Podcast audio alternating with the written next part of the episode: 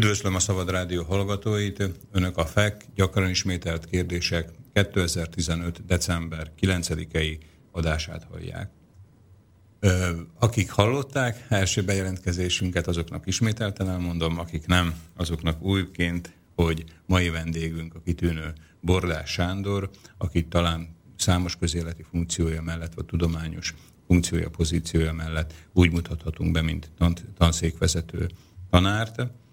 Mielőtt rátérnénk mai témánkra, mai beszélgetésünkre, annyit mindenképpen szeretnék elmondani, hogy rádiónk, akár csak eddig is a jövőben is az önök adományából és támogatásából tartja fönn magát.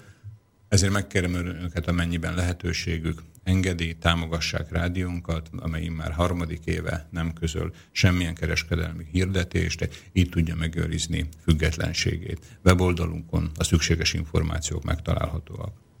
Térjünk pedig vissza mai vendégünkhöz, Bordás Sándor tanár úrhoz. Üdvözlöm, itt van a vonalban, Bordás doktor úr? Igen, most hallok jól. Köszönöm. Üdvözlöm mindenkit, üdvözlöm a hallgatókat és a szerkesztő urat szintén. Köszönöm szépen, hogy elfogadta a meghívásunkat. Talán itt az elő, első fölvezető szavakban mm, egy kicsit bizonytalan voltam, hogy mi is lenne a legmegfelelőbb eh, pozíció vagy titulus, amit az önneve mellette elmondanánk. Segítene nekünk ennyiben? Hát mindenek pszichológus vagyok, és eh, elég sok kutatással foglalkoztam. Mellette még 28 éven keresztül gyakorló pszichológusként is dolgoztam.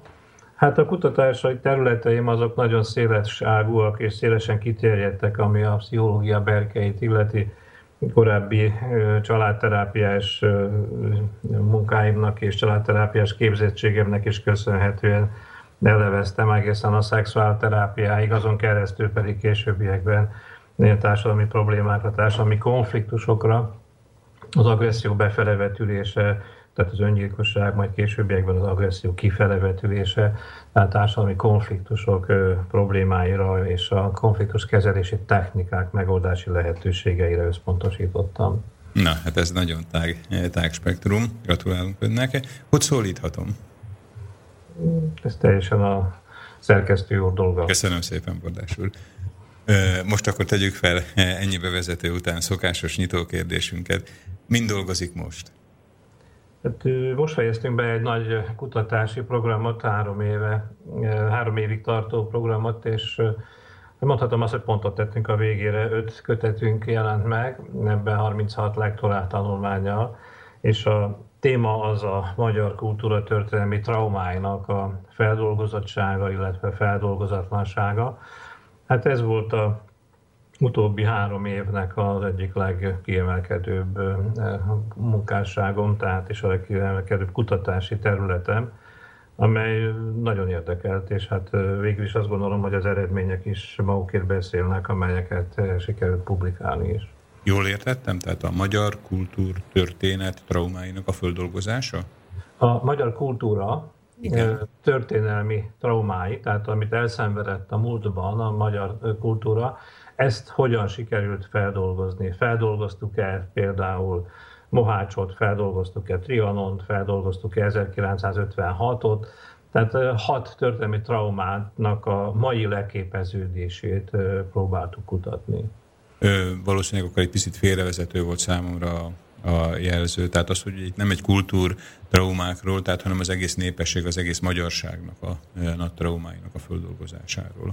Igen, ugyanis én a kultúra fogalmát a Margaret Mead értelemben alkalmazom, ugyanis Margaret Mead volt az, aki azt mondta, hogy a kultúrát egyetlen egy személy is reprezentálni képes, ugyanis a kultúrának az értékei és a kultúrának azok a sajátosságai, amelyek általában jellemzőek a kultúrára, az egy egyénen belül is megtalálhatók. Tehát én a Margaret Midi értelemben alkalmazom a kultúra fogalmát a magyar nemzetre, magyar kultúrára jelen esetben.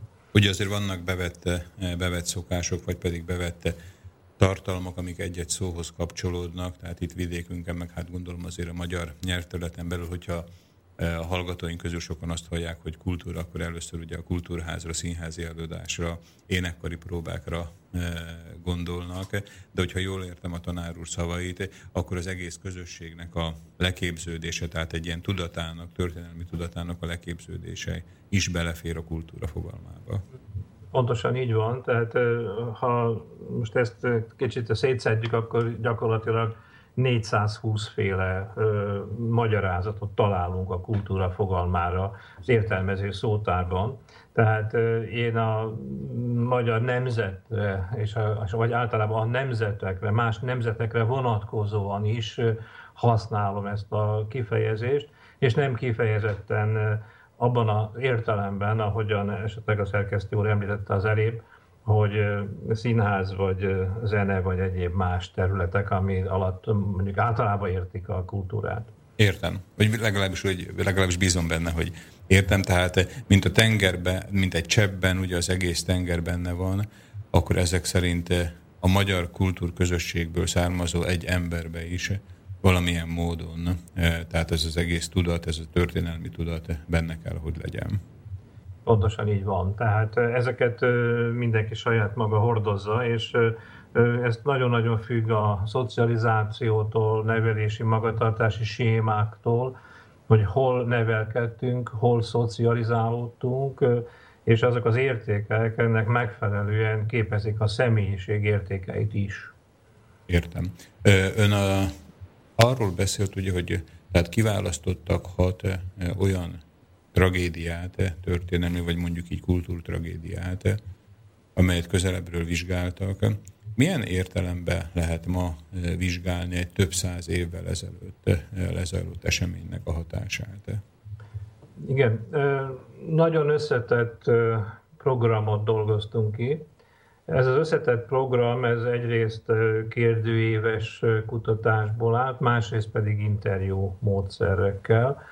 És abból az elképzelésből indultunk ki, hogy a kultúrának a, a van sajátos és kollektív emlékezete, és ez a kollektív emlékezet, ez nyomon követhető. És ennek megfelelően a múltban elszenvedett traumákat, amit általában a, magyar nép elszenvedett, ezt próbáltuk megközelíteni a kérdőíves és a interjús módszerrel, hogy ezek mennyire élnek ma, mennyire vannak jelen, és mennyire határozzák meg azt a mentálhigiénés állapotot, ami ma jellemzi a magyar embert.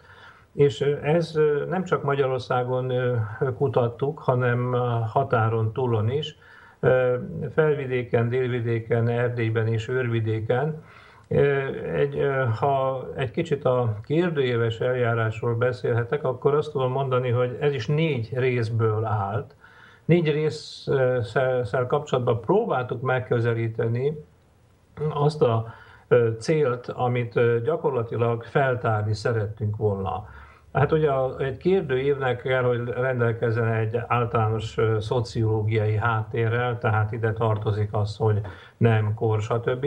És azt még érdemes itt elmondanunk, hogy a célcsoportunk azok véleményformálók voltak. Tehát... Tanár úr, még mielőtt belemennénk magának a kérdőívnek a részleteibe, jól értem, hogy tehát önök akár kérdőív, akár másféle módon kérdéseket tesztek, tettek föl embereknek, tehát például a Mohácsi vészel kapcsolatban? Pontosan így van. És ezt, hogy a hallgatóink is hogy el tudják képzelni, tehát hogy milyen jellegű kérdéseket. Tehát ugye valószínűleg konkrétumokra nem csak, hogy mi nem tudunk eh, válaszolni, de talán a Mohácsi vész után száz évvel nem tudtak már konkrétumokra. Tehát hogy hogy képzeljük el ezt a, ezt a kérdőívet tartalmilag? Ezt is szerettem elmondani olyan Bocsánat, igen. hogy egyik része volt a történelmi traumáink ilyen vonatkozásban a kérdőívnek, ami nagyon-nagyon fontos része volt. De több kérdés, tehát összesen, hogyha most a Mohácsi vészel gondolok a török hódoltságra, akkor azt tudom mondani, hogy nyolc területben néztük meg ezt, nyolc minőségi szektoron keresztül próbáltuk ezt vizsgálni, tehát egészen odáig, hogy véleménye szerint mennyire él ez ma. mennyire gondolnak rá az emberek, érzelmileg nagy súlyt jelentette a magyarság számára, hozott-e valami pozitívumot. Tehát itt nyolc minősített verzió van, de nem csak erre a Mohácsi vészre gondolok elsősorban, hanem a másik hat traumára is.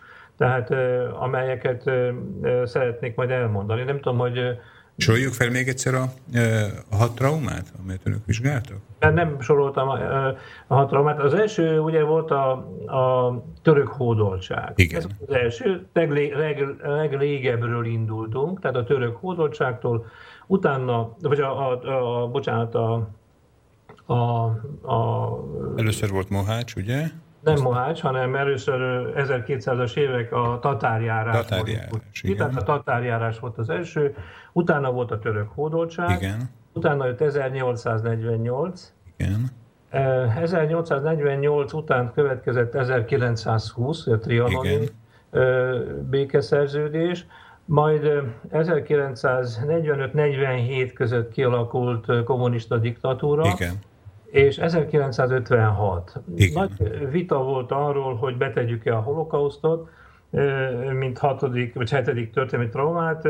Ezt szerettük volna betenni bizonyos értelemben, de nagy vita volt körülötte. Történészek határozták meg ezt a hat történelmi traumát, és nem került be végül is azért, mert nagyon nagy a súlya a mában. Tehát az antiszemitizmus elég keményen jelen van a mában, és mi nem a mai helyzetet, politikai helyzetet akartuk vizsgálni, hanem a múltat. Tehát a múltban elszenvedett történelmi traumákat akartok vizsgálni, és nem szerettük volna, ha a kérdőívünknek a irányát elvitte volna az antiszemitizmus irányába. Ez az egyik. A másik még 1989 is téma volt, hogy mennyiben jelent 89 traumát, és kinek jelent traumát.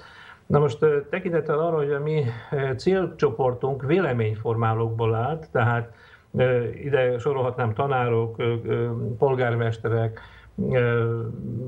lelkészek, vállalkozók, közjegyzők, tehát egy olyan véleményformáló csoport, akik nyilván 1989-et nem traumaként élték meg, és ezért eleve nem lett volna objektív ilyen vonatkozásban ez a fajta kérdéskör számukra. Tehát ezért ez a két terület, ez a két csoport kiesett, és ezért maradt a hat történelmi trauma, amelyre nyolc minősített választ tudtunk kapni. Tehát, és még hogyha esetleg visszatérek a kérdőre, tehát a történelmi traumáknak a területe ez volt, és a másik nagyon fontos a kérdőív szempontjából és a, a téma szempontjából a Gert Hofstede holland szociálpszichológusnak a dimenziói, és az ő dimenziója szempontjából öt dimenziót tettünk be. Ma már hat dimenzióban vizsgálja különböző kultúrákat, különböző társadalmakat, és ez az első dimenzió az ilyen, hogy például, hogy mennyire maszkulin, illetve mennyire feminin egy társadalom. Tehát mennyire jellemzi a férfi orientáció, illetve a női orientáció egy társadalmat. Mennyire individualista, illetve mennyire kollektivista egy társadalom. Tehát ezek is nagyon fontos kérdések. Utána mennyire nyitott az újszerű dolgokra, illetve mennyire kevésbé kezelő jól az új helyzeteket, az új dolgokat. Azon kívül milyen az alá fölé rendelődési viszony egy társadalom belül, például munkahelyen, főnök beosztott viszony, mennyire baráti, illetve mennyire feudális jelleg, jelleget hordoz. Tanár úr, kérem, hogyha így hallom a különböző megközelítés módjait, tehát hogy mi mindent lehet vizsgálni egy ilyen kutatás során, valamilyen áthidalást vagy csatlakozást a munkahelyi főnök beosztott viszony vizsgálata és a történelmi traumák között a hallgatók számára tudnánk mutatni? Tehát, hogy egy ilyen fölmérésből, amiben a történelmi traumáinkat vizsgáljuk, hogy jutunk el napjainkat foglalkoztató kérdésekhez? Igen, nem is ennyire a főnök beosztott helyzet volt, ami inkább megragadta a figyelmünket, hanem kettő nagyon fontos dimenzió, amit az előbb említettem, Az egyik a mennyire kollektivista, illetve mennyire individualista egy társadalom, és illetve mennyire feminin, illetve mennyire maszkulin egy társadalom. Tehát, hogyha ezt lefordítom, hogy mennyire van most rossz értelemben használva jelzőt, mennyire van a csorda szellem jelen, vagy mennyire vagyunk önállóan kezdeményezőek? Tehát így foghatjuk fel a, a kollektivista, individualista közti különbséget? Úgy foghatjuk fel, hogyha egy kicsit a történelemben visszaevezünk, akkor azt látjuk, hogy ugye a dualizmus korában is a magyar társadalom, a magyar kultúra egy nagyon komoly individualista fejlődésnek indult az iparosodásnak köszönhetően. Tehát ez azt jelenti, hogy az iparosodott társadalmakban kialakulnak az individumok és az individum köré azok a javak, amelyek az enyémek, amelyekért én felelek, és a, amely az, a személyiséget, egyéniséget is már az egy individualiztás irányába fejleszti, és az nem a miénk. Tehát most ez egy nagyon fontos kérdés, hogy a, a nyugati társadalmakat, hogyha nézzük, a nyugati szemlélet, a, a, a, a, a iparosodás ez jóval korábban már kialakult, tehát mint mondjuk a keleti társadalmakban, ahol inkább azt látjuk, hogy egy kollektivista szemlélet érvényesül, és inkább kollektívába gondolkodnak. Tehát ezt mértük, és azt, arra jöttünk rá, és nem csak mi, hanem a Hofstede intézettel hasonló eredményeket kaptunk, ami azt jelentette, hogy a magyar társadalom az erősen individualista társadalom, és ezt már a dualizmus korától hordozza magán. És, és hogyha most ezt továbbfejlesztjük esetleg a, a, a traumáinkkal, akkor itt van a nagy trauma, hogyha mába próbáljuk ezt lebontani, vagy esetleg egy kicsit még a történetbe visszamenni a 1947-es kommunista diktatúra kialakulásáig, amikor mi történik, amikor az erősen individualista fejlett Magyarországra ráhúznak egy kollektivista szemléletet amikor elveszik a vagyont, magyarul megmondva, elveszik a földeket, és az embereket, a paraszt embereket TSZ-ekbe, termelő szövetkezetekbe kényszerítik, azzal, hogy elveszik a földjeiket, elveszik a vagyontárgyaikat. Értem, vagy legalábbis úgy gondolom, hogy értem, tehát hogyha jól fogom föl tanár úr szavait, akkor az osztrák-magyar monarchia során elindul egy iparosodás, tehát kialakul egy vállalkozói réteg mai, mai kifejezéssel élve. Ezek az emberek már nem a közösségbe, hanem elsősorban a saját képességbe, képességbe bíznak. Gondolom jó példával járnak elő, tehát egyre több ilyen individualista kezdeményezés van, ami kap egy, kap egy mondjuk úgy, hogy K.O. ütést, 1945-47-ben, amikor jön a kommunista szellem, ugye, ahogy mondjuk kommun a kommunista, újból visszaterelik ezeket az embereket egy közösségbe. Jól, jól fogom ezt föl? Így van, így van, és elveszik az individualizmusnak a lehetőséget, a későbbi lehetőségét. Tehát az, hogy valaki önállóan kezdeményezzen valamit. Így van, és ezzel még elvesznek egy másik nagyon fontos ö, ö, szükségletét az embernek, amit ugye a 20. század második fele pszichológiája, a humanisztikus pszichológia fogalmaz meg, amikor azt mondják, hogy az embernek a legfontosabb szükséglete az önrealizáció, az önmegvalósítás.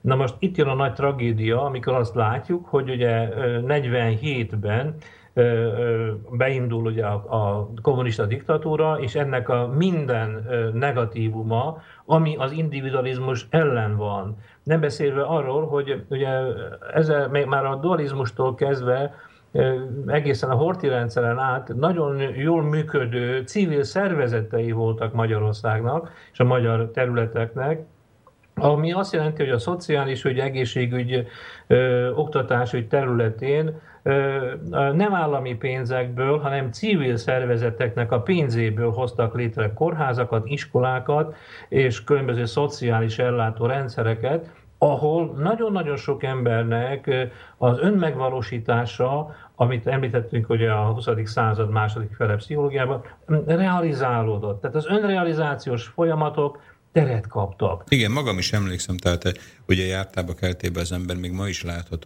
hogy különböző nyugdíjtakarékpénztár által létrehozott kórház, szanatórium, Igen. tehát amik nem állami intézmények voltak, és ugye, tehát, hogyha jól értem a szavait ismételten, akkor a kommunizmus, tehát igazi, nem is annyira szembetűnő bűne ez volt, hogy az embereknek nem, hogy kiölte a kezdeményezésre való hajlamát, hanem nem tette lehetővé, hogy valamiféle önálló kezdeményezés megjelenjen. Itt van az önrealizáció létrejön, és én ezt a történész kollégákkal, amikor beszélgettünk, nagyon sok esetben azt mondtam, hogy a magyar kultúra számára nem is annyira Trianon volt az óriási nagy veszteség, az is nagyon nagy volt, de én nagyobbnak tartom a kommunista diktatúrát, mert az embernek a mentálhigiénés állapotát, a lélektani gerincét törte ketté azzal, hogy elvette az önrealizációs képességét. Ezt miben látjuk? Ezt láttuk abban is, hogy 1900 50, 60,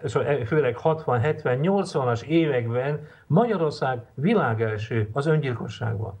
Megelőzött minden más országot. Ez pontosan annak köszönhető, hogy nem volt önrealizációs folyamat. Az emberek nem tud, találták fel magukat, és nem tudták önmagukat megvalósítani semmilyen körülmények között.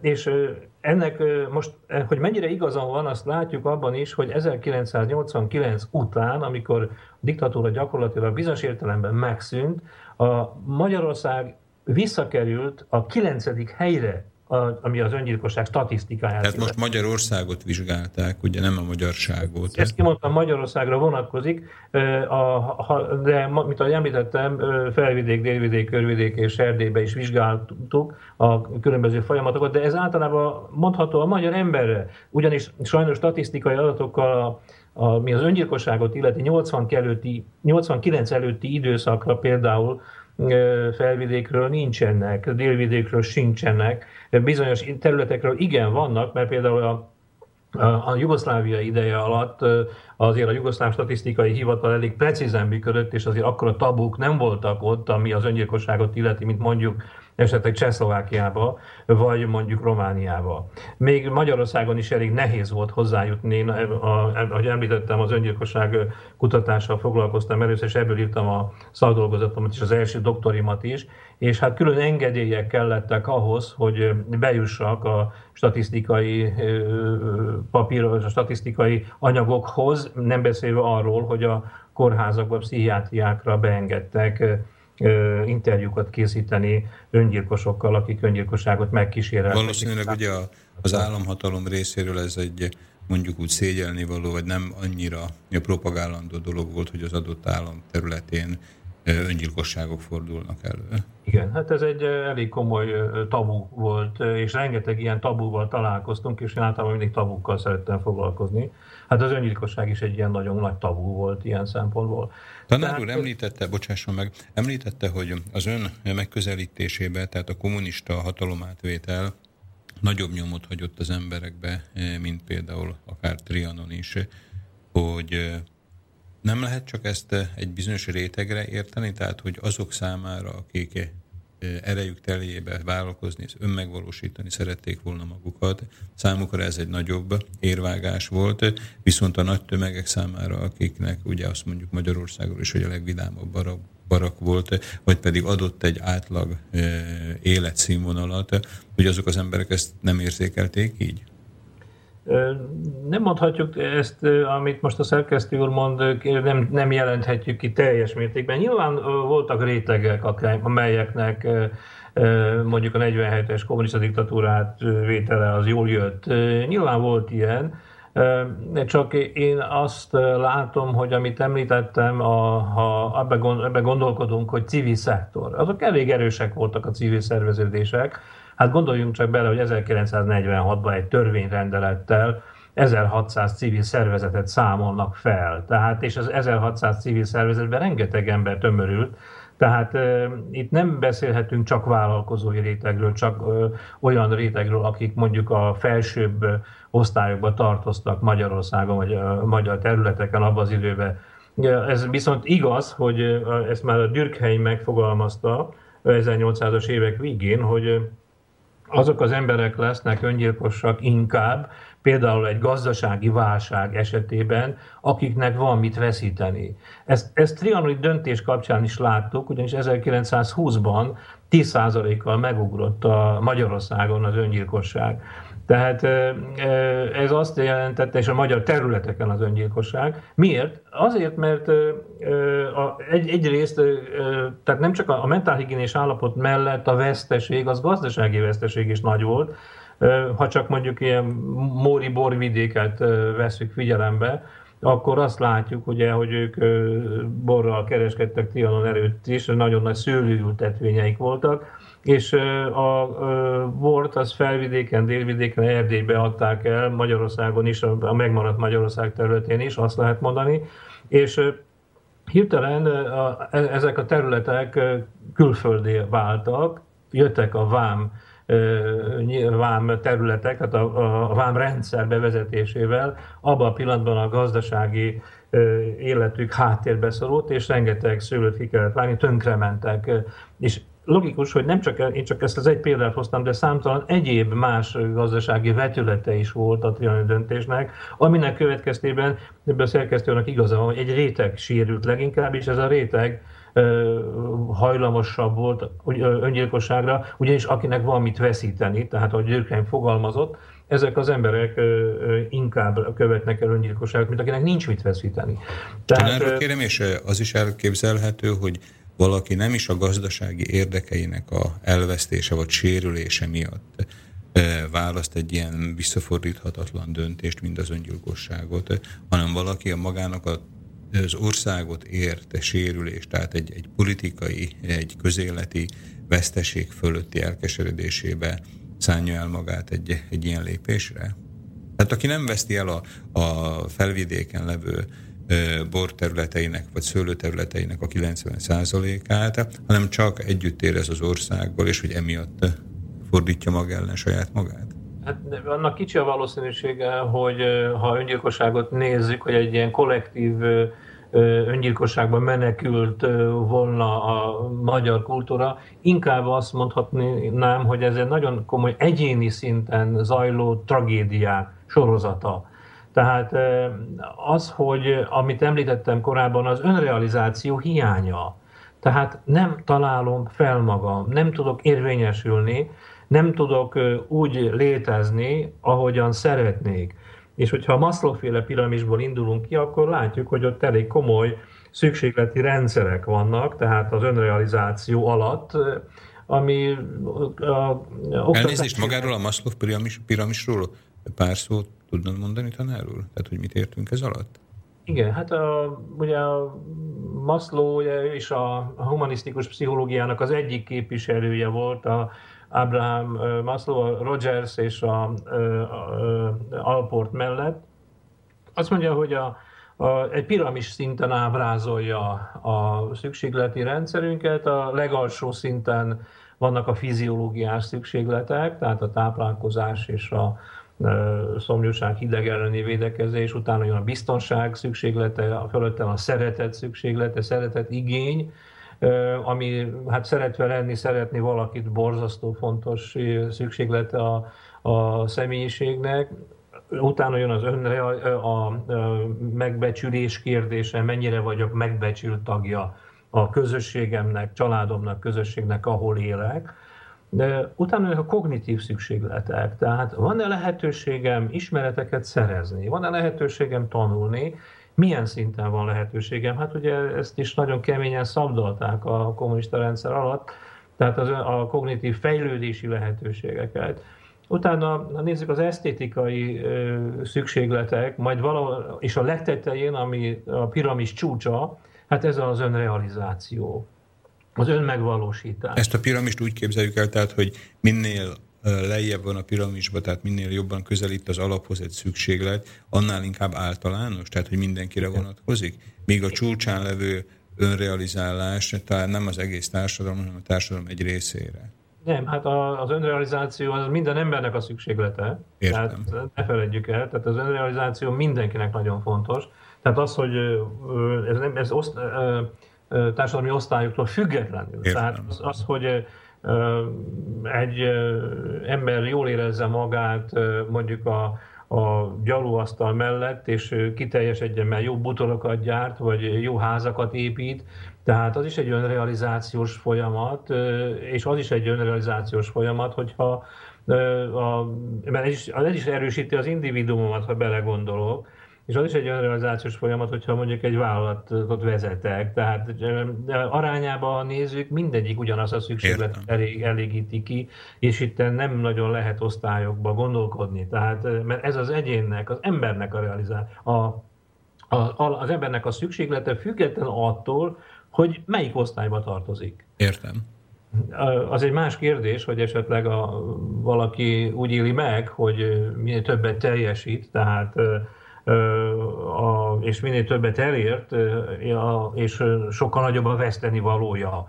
Mert a társadalomban tegyük fel, egy elfoglalt helye van, tehát egy megbecsült helye van, és ezért ugye vannak ezek a lejáratási kampányok, amikor az embert igyekeznek ugye hát peremre szorítani bizonyos helyzetekben, igyekeznek mondjuk az eddig elért eredményeit talán mondjuk semmisíteni mondjuk egy politikai ö, kampány során. Értem. Tehát, de viszont az, ezek, amiről most beszélek, tehát ezek alapszükségletei az embernek, és ezek borzasztóan fontosak. Értem. Térjünk vissza a kutatáshoz. Mi a legfontosabb ismét, bár lehet, hogy egy három éves munkát pár mondatban összefoglalni talán lehetetlen feladat, de mégis mi a leg, legfontos, ön által legfontosabbnak tartott fölismerése, amit ez a kutatás önök számára adott? Igen, nem beszéltem még a negyedik területről, Igen. tehát, de még mielőtt rátérek a negyedikre, itt még a Hofstede dimenzió mellett, most itt megragadtunk ugye az individualizmus, kollektivizmus mellett, Igen de van még egy nagyon fontos, hogyha a dimenziókat nézzük, a maszkulin-feminin társadalmaknak a kérdése.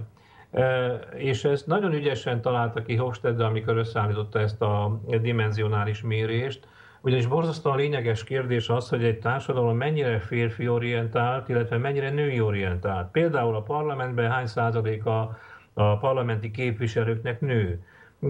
Hány százalék próbál dönteni Például, ha csak férfi orientált társadalomban gondolkodunk, és a, a társadalom és a parlament többnyire, mondjuk tegyük fel 80-90 vagy 100 százalékban férfiakból áll, akkor nyilván ők a nőknek a jogairól, dolgairól is igyekeznek dönteni, mint ahogy ugye láttuk több esetben is, például a abortusz törvényt illetően, tehát a terhesség, ez egy más terület. De most visszatérek a... De ebben talán ugye megegyezhetünk, hogy e, itt a mi vidékünkön, vagy hát az önök kutatási területén, tehát az, hogy egy ilyen maszkulin, férfi orientált a társadalom, ez mind a mai napig talán tart.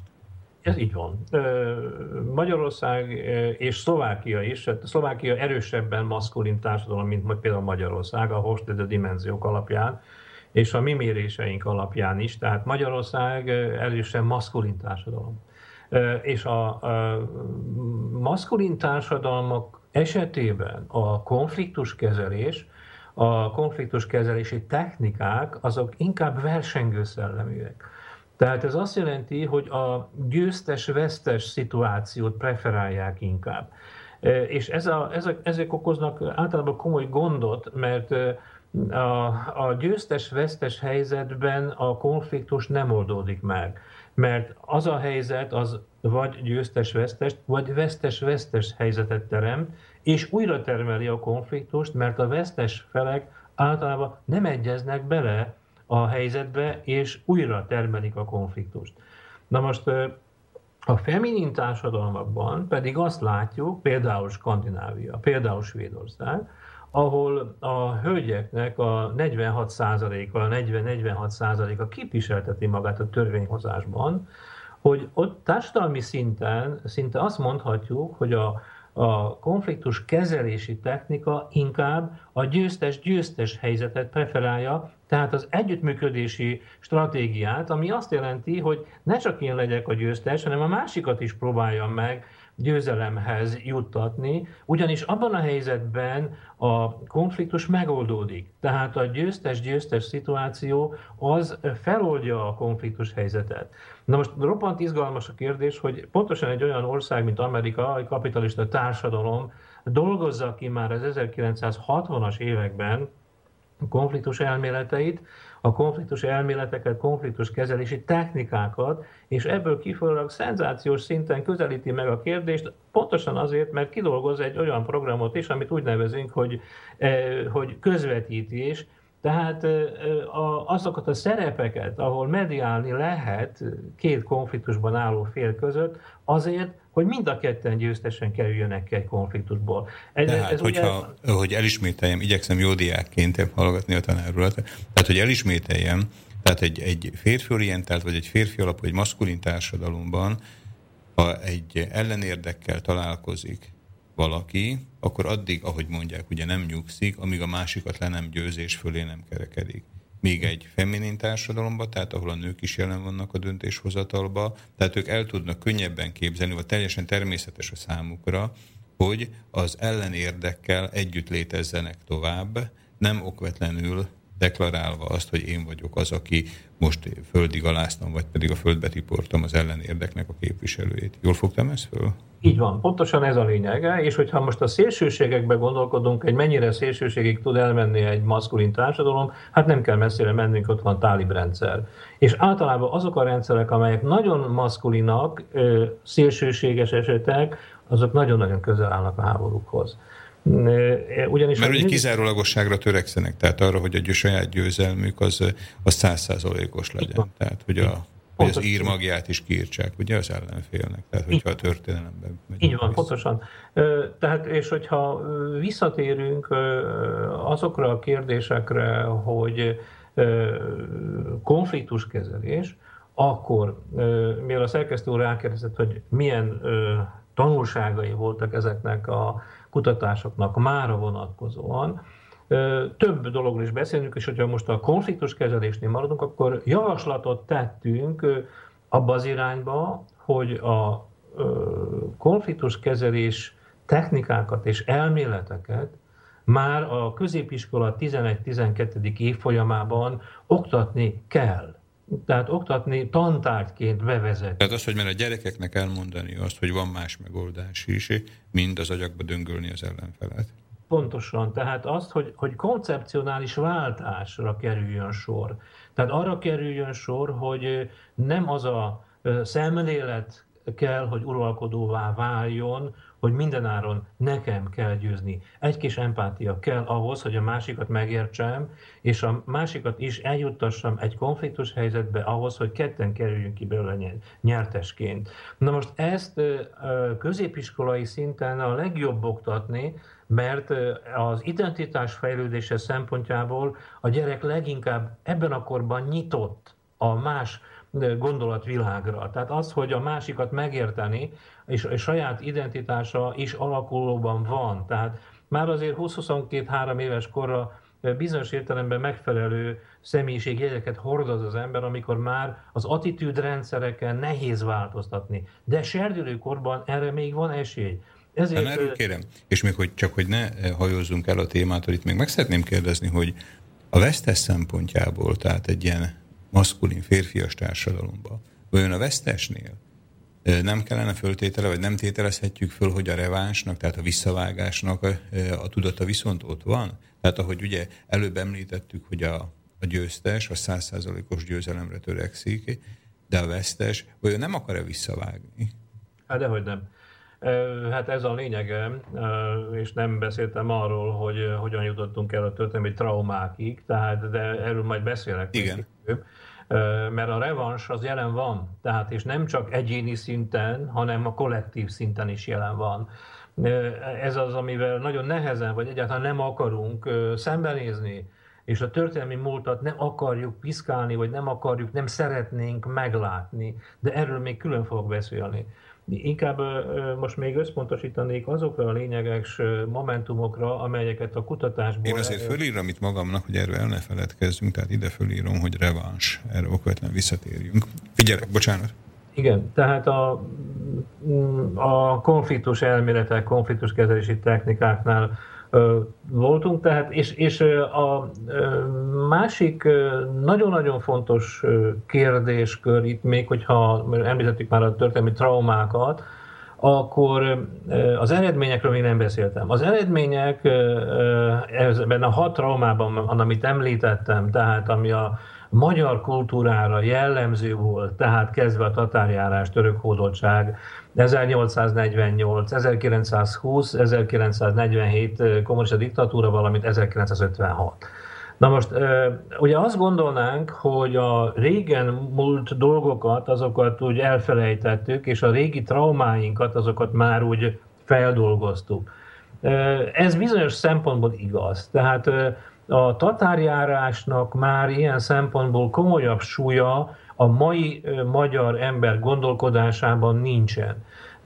Annak azért ellenére, egy-két, egy-két szólás, közmondás formájában azért még mind a mai napig a nyelvben megvan, tehát hogy hajt a tatár, nem hajt a tatár. Így van, így van, tehát ha annak kell, hogy 1200-as években egész Magyarországot majdnem kiirtották, tehát a tatárok, tehát nagyon nagy, nagy veszteség volt a magyar kultúrának ilyen szempontból a tatárjárás. Ma már erre nem nagyon emlékszünk, maximum, amit a szerkesztő úr is mond ilyen szinten. A török hódoltság, ami 150 évig tartott, ugye itt már bizonyos értelemben a kérdőjében kapott válaszaink azt is igazolják, hogy némi pozitív dolog is volt már. Tehát, hogy hoztak nekünk törökfürdőt, törökfürdőt, meg gasztronómiát, meg egyéb más virágokkal való törődés, más fajta szemléletet. 1848 Ugye ez nem olyan régen történt, és az osztrákokkal kapcsolatban pedig érdekes módon egy nagyon pozitív változás történik. A kérdőívünknek a negyedik területe az egy Bogárdus skála volt, tehát négy részből állt a kérdőívünk. Az első ugye az általános szociológia, utána volt a Hofstede, és utána a harmadik helyen volt a történelmi traumánk, és a negyedik helyen volt a Hofstede féle dimenziók, ezt is elmondom, ez, ez arról szól, hogy a, bocsánat, a, a Bogárdus féle, a Bogárdus skála. A Bogárdus skála, ez azt jelenti, hogy egyik kultúra mennyire közel, illetve mennyire távol engedi magához, illetve magától távol tartja a másik kultúrát.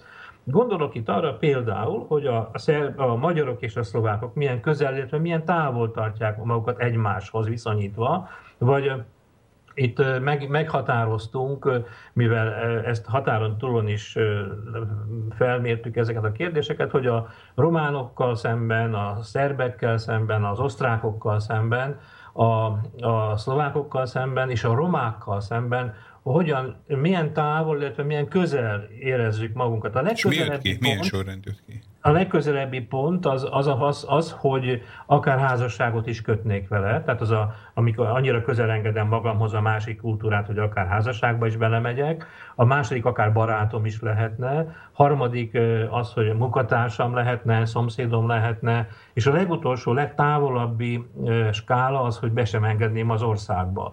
Tehát itt, itt hetes skáláról beszélünk, és a, visszatérve a, a kérdéskörre, tehát a 1848-ra, Magyarországon is, és nem csak Magyarországon, ez a környező országban is 1500-as mintán dolgoztunk, még egyszer mondom, és véleményformálókkal, ez ebben a mintában magyar, a, a magyar embereknek, és, és nem csak a magyar, a szlovák, román és, mert a, a mintánkban szerepeltek román, szlovák, szerb és osztrák emberkék is, ezek a 40%-ban házasságot kötnének vele.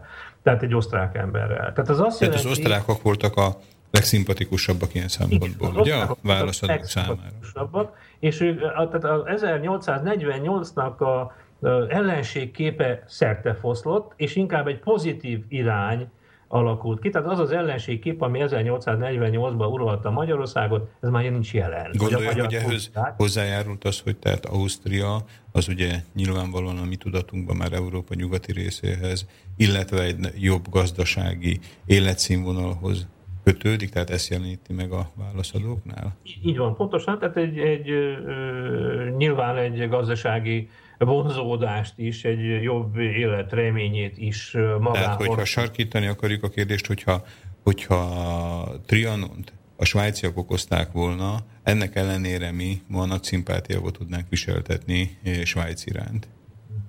Hát nem teljesen így van, tehát, mert mondjuk a franciák nem szerepeltek benne. Értem, tehát, úgy, igen.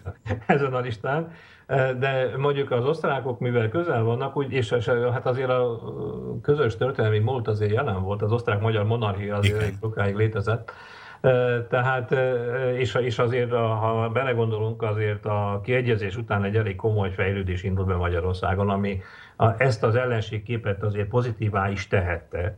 Tehát, hogyha ebből a szempontból gondolkodunk, meg nem beszélve arról, hogy a mai gazdasági helyzet milyen. Tehát, hogy nem, mondjam így, hogy nem volt egy kollektivista erőszak Ausztriában. Osztrák részről, ugye?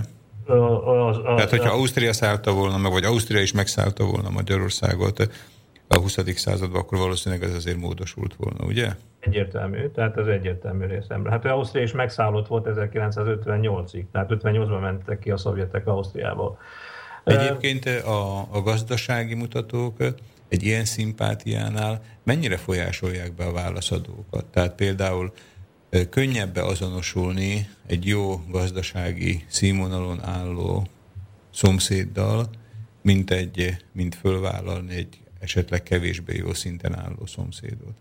Hát igen, sajnos ez, ezek a gazdasági mutatók, ezek nagyon bele, hát mondjam, belefolynak a döntésébe az embernek, és azt láttuk, hogyha most egy kicsit ilyen idézőjelbe, vagy, vagy inkább zárójelbe kicsit kiugrunk ebből a témába, és utána folytatom a, a traumákat, hogy a társadalmi megbékélések és a társadalmi gazdasági fejlődések azok szinte majdnem mindig magával hordozzák, magukban hordozzák az asszimilációs tendenciákat. Tehát ezt láttuk például Jugoszlávia esetében, amikor ugye a Tito rendszer alatt és különösen 80-as években nagyon nagy volt a, összehasonlítva a térség országaihoz viszonyítva, nagyon nagy volt a gazdasági fejlődés. És, Nem gondolom, a... hallgatóink részéről még sokan emlékeznek erre, ugye, hogy Jugoszláviában megérte járni, tehát már csak a vásárlás szempontjából is. Így van, és nem beszélve arról a viszonylag demokratikusan működő országról összehasonlítva mondjuk a Szovjetunió berkeiben lévő rendszerrel, akkor azt láttuk, hogy a vegyes házasságok száma megnövekedett, például Vajdaságban. Tehát a, a Tito rendszer alatt nagyon magas volt a vegyes házasságok száma, mert úgy gondolták, hogy a gazdasági előmenettel a fontos, és nem az, hogy most én éppen magyar vagyok, de nem fogok elvenni egy szegény magyar lányt, hanem majd elveszek egy gazdag szerb lányt, akivel tudok fejlődni, mert nem jelentett semmit a nemzeti hovatartozás kérdése.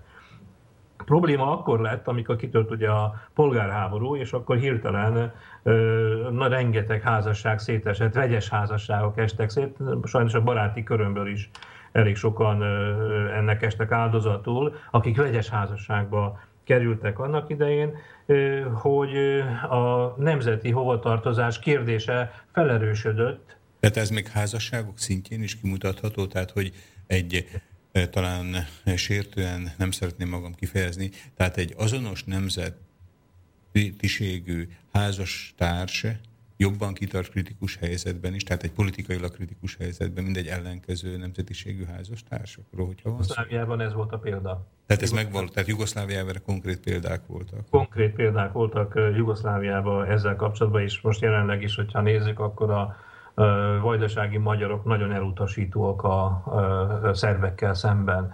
És Tehát ennyire, ott... ennyire, erő, ennyire föl tud erősödni a nemzeti hovatartozás, vagy pedig a nem két nemzet közötti különbség egy kritikus helyzetbe? Igen, igen, teljesen kiéleződik, és nagyon kevés helyzetben tud felülkerekedni az ember ezen a szemléleten, akkor, amikor ez, ez pániknak is felfogható, akkor, amikor mondjuk a többségi nemzet részéről veszélyeztetve érzi magát. Hát gondoljunk csak bele 1991-92-be, amikor a magyar, magyardasági magyar fiatal embereket golyófogónak vitték el a, jugoszláv polgárháborúba és hát ennek a legnagyobb áldozatai ugye a magyarok voltak, egy szempontból a vajdasági magyarok, hát el kell menni szabad kell meg lehet látni a temetőket, hogy milyen sok sírral lehet találkozni magyar embereknek a sírjaival, akik a jugoszláv polgárháborúba estek áldozatul kimondottan azért, mert hát olyan helyzetbe hozták őket, amiből nem volt kiút.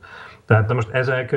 Tanár egy pillanatra csak a szavába tehát számomra ez egy, ez egy nagyon hogy is mondjam, tehát annyira meglepő fölismerés, vagy hát ahogy ön mondja, példákkal is alátámasztott megállapítás, hogy, hogy erre talán majd még pár szót, pár percet szálljunk rá, mert hát ugye mi itt Szlovákiában egy hasonló helyzetben, vagy egy hasonló helyzettel vagyunk körülvéve, de én azt hiszem, hogy maga a téma, vagy pedig ez a, ez a témakör van annyira fontos, hogy, hogy várjuk meg vele most már az egyórási zeneszámot. Hallgatóink számára ismét elmondhatom, hogy mai vendégünk Bordás Sándor tanszékvezető tanár úr választotta a mai számokat.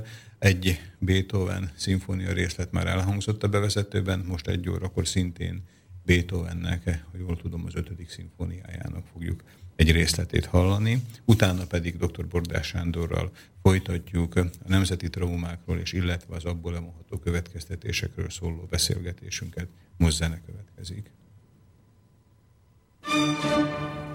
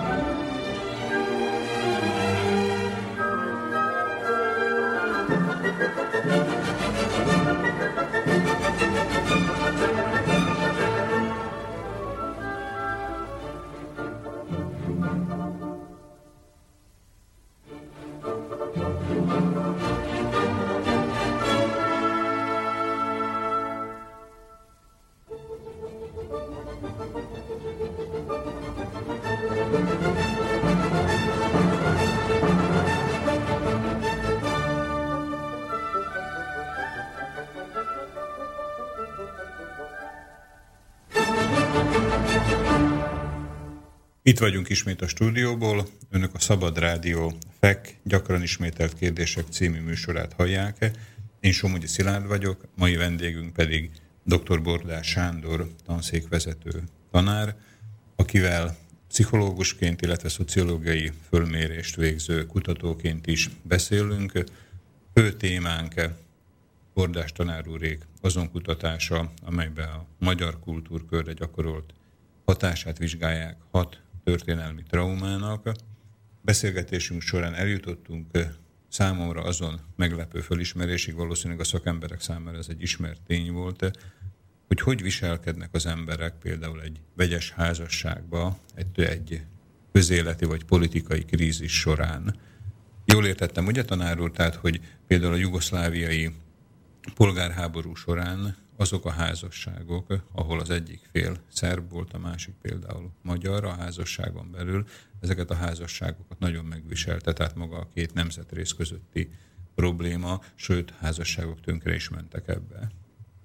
Igen, ez így van, és ennek számtalan összetevője volt, és itt nem csak magyar-szerb vegyes házasság, hanem magyar-horvát vajdasági, magyar-horvát vegyes házasságok is szétestek, több esetben is erről vannak információim.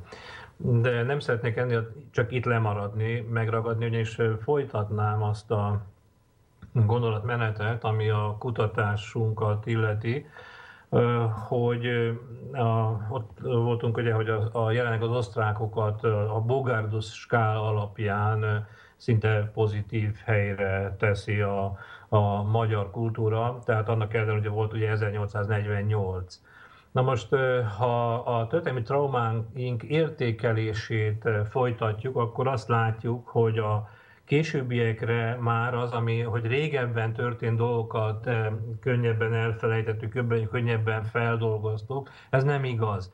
Ugyanis Trianon, az trianoni döntés, békeszerződés döntéshozatal, ez jóval korábban történt, ugye, mint 1947-es kommunista diktatúra, vagy 1956-os forradalom, és azt látjuk, hogy az összes nyolc minősített kérdésünket, illetően ami a Trianonra vonatkozott, mindenütt azt az eredményt kaptuk, hogy ez a legkevésbé feldolgozott traumája a magyar kultúrának, amit a történelemben elszenvedett. É, tehát ettől a ponttól kezdve azt látjuk, hogy történelemben régebben történt, mint a kommunista diktatúra vagy 56, de ezt dolgoztuk fel legkevésbé. Utána jön a kommunista diktatúra második helyen, amelyet szintén nem tudtunk feldolgozni, és harmadik helyen pedig 1956-os forradalom. Na most, ezzel kapcsolatban is nagyon komoly hát javaslatokat tettünk le a politikai elit felé, ami azt illeti, hogy a történelem oktatása nagyon komoly hangsúlyt kell, hogy képviseljen a jövőt illetően. Ez azt jelenti elsősorban. Bocsánat, ismét csak, hogy közbeszorok, tehát akkor önök ebből egy konkrét politika számára használható javaslatot és egy következtetést tudtak levonni, Ugye oszlassuk el azt a képet talán, ami a egyszerű laikus hallgatóként bennem is fölmerülhet, hogy a kutató kutat, utána az eredményét fölhelyezi a polcra, és olykor néhány diák a könyvtárba rátalál. Tehát ebből akkor egy konkrét politikai javaslat is, vagy a politikusok számára használható javaslat is született az önök kutatásából. Pontosan így van, és én azt nem tartom helyesnek, és ebből már körülbelül 20 éve kinőttem, hogy kutassak magamért, és akkor nézegessem, hogy a polcomon milyen szép könyvek vannak, hogy állám, ezt is én csináltam, azt is én csináltam, csak ebben semmi értelme nincs, mert rajtam kívül maximum még száz embernek a polcán ott porosodik. Mi a gyakorlati haszna? Ezt, ezt a pragmatizmust még a Márai Sándor Alapítvány, amikor dolgoztam, akkor tanultam meg az amerikai befolyásra, is rengeteg pályázatot nyertünk annak idején, amerikai támogatást kaptunk, de nem kutatásra, hanem azt mondták, hogy na akkor ennek kapunk kutatásra is, na de ennek mi a gyakorlati haszna? És ezt hol tudjuk alkalmazni? Tehát ez a koncepció borzasztóan fontos. Tehát az, hogy én nem szeretek úgy kutatni, hogy valóban egy porosodó könyvemvel több a polcomon és a narcizmusomat növeli, hanem mi a, hol, hol tudunk hatni a politikai elitre olyan szinten, hogy az általunk hozott információkat megosztani velük, és hol lehet változtatni, változásokat eredményezni a társadalomba a jobbítás, a jobb elérése érdekében. Ez egyébként mennyire jellemző a tudományos életre, hogy egy kicsit elkanyarodjak, de aztán visszatérünk a témánkhoz, tehát hogy ez a fölfogás, hogy praktikus hát tudományokra talán nem annyira, tehát a bölcsészettudományokra talán nem annyira jellemző. A természettudományokra igen, tehát, de azt hiszem, hogy a társadalomtudományokra és a bölcsészettudományokra ez eddig nem volt ennyire tudatosan jellemző. Hát én ezt már több mint 20 éve tudatosan gyakorlom, tehát annak ellenére, hogy bölcsész vagyok. És visszatérve tehát a témához, hogy én pszichológusként annak a híve vagyok, hogy nem szabad tabukat gyártanunk. Fel kell tárnunk, beszélnünk kell róla, beszélnünk kell a traumáinkról. Ki kell nyitni a traumás területeket, és meg kell fogalmazni. Na most mi történt 89 előtt? Az oktatási rendszert, ha nézzük, Trianonról nem szólt oktatás. Magyarországon, de a Szovjetunió berkeiben sem. Úgy Csehszlovákiában, ugyan nézzük, Romániában sem. Nem szólt ö, oktatás, Nyugat-Európa sem nagyon, mert nekik nem volt érdekük elő, előadásokat tartani, ugyanúgy, mint a, a Magyarországon ez érdek lett volna, csak ez el volt nyomva.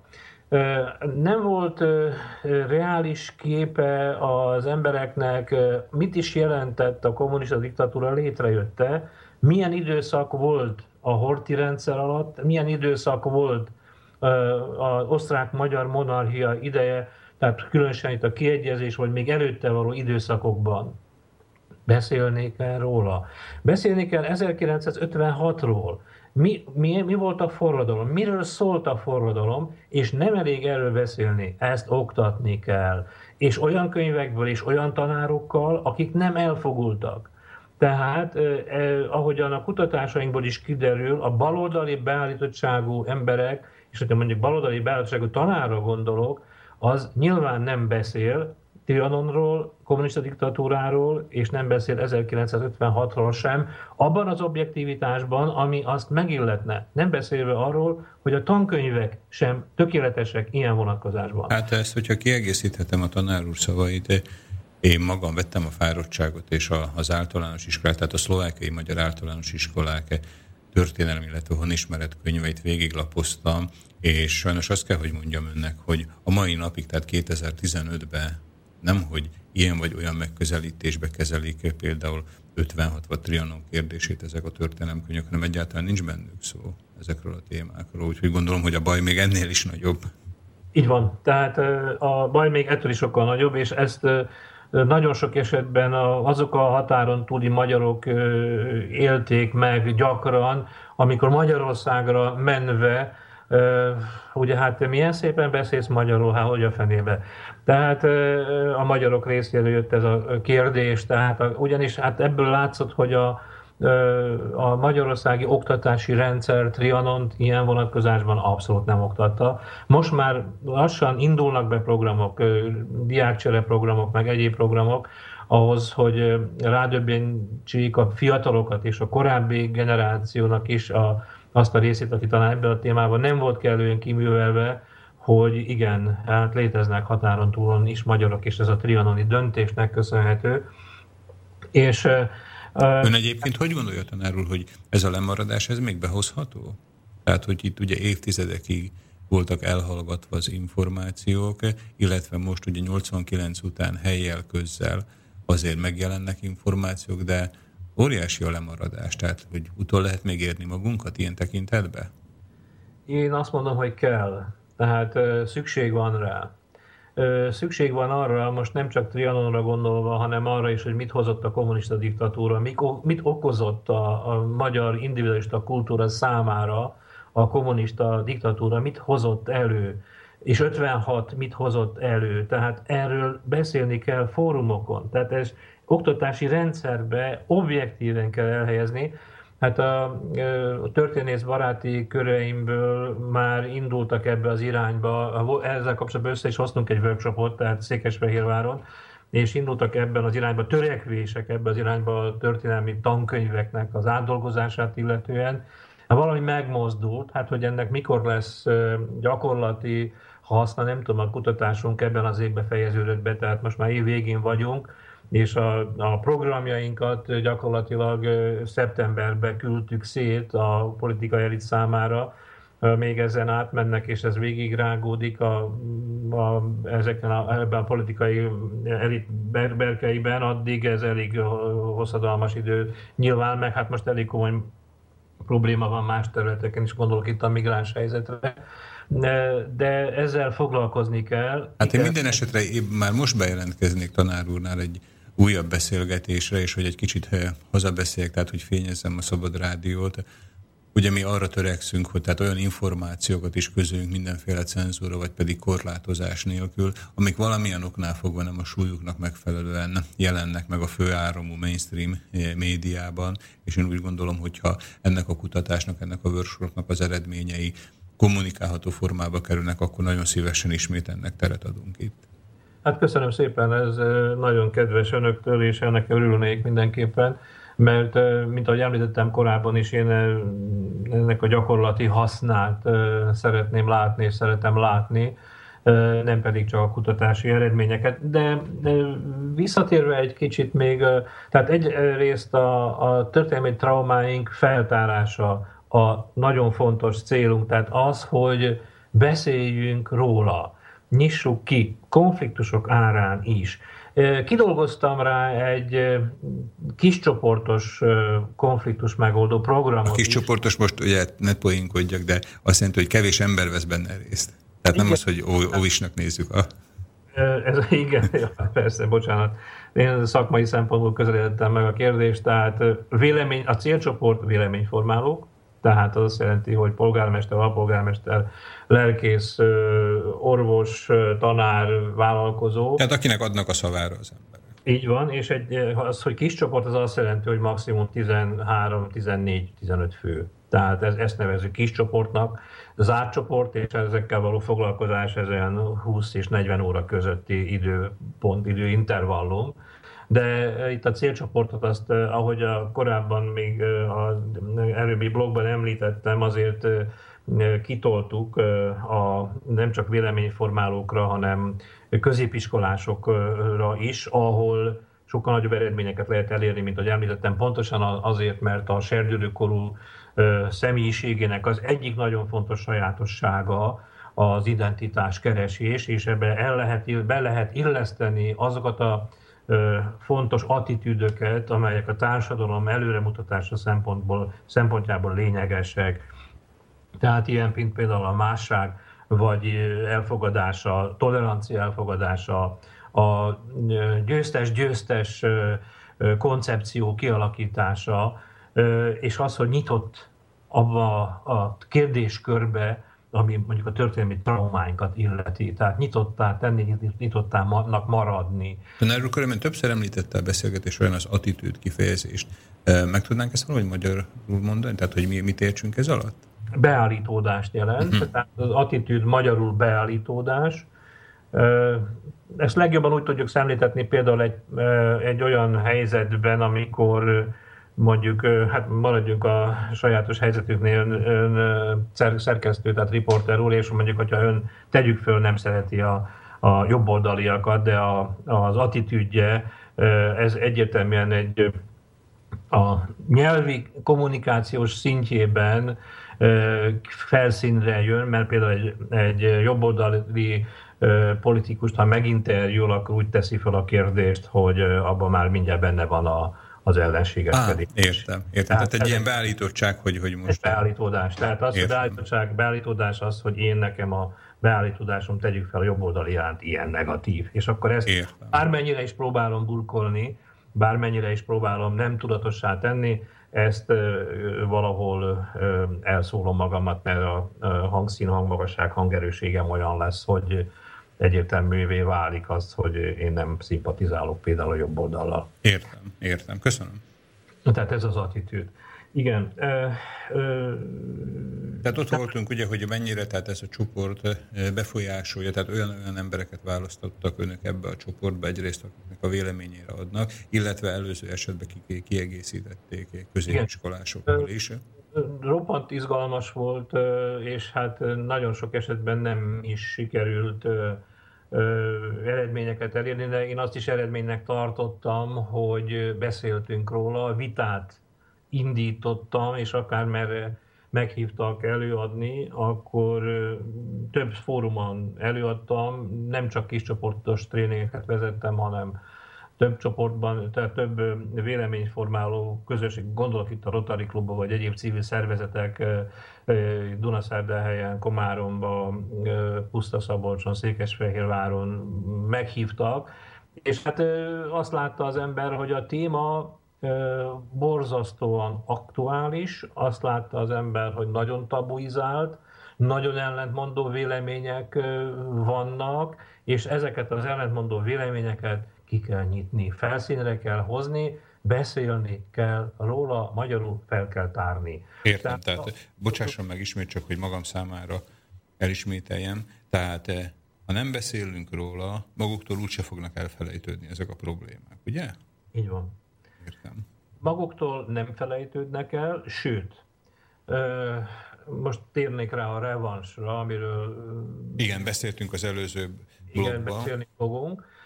Ugyanis hogyan jutottunk el a történelmi traumáink kutatásáig?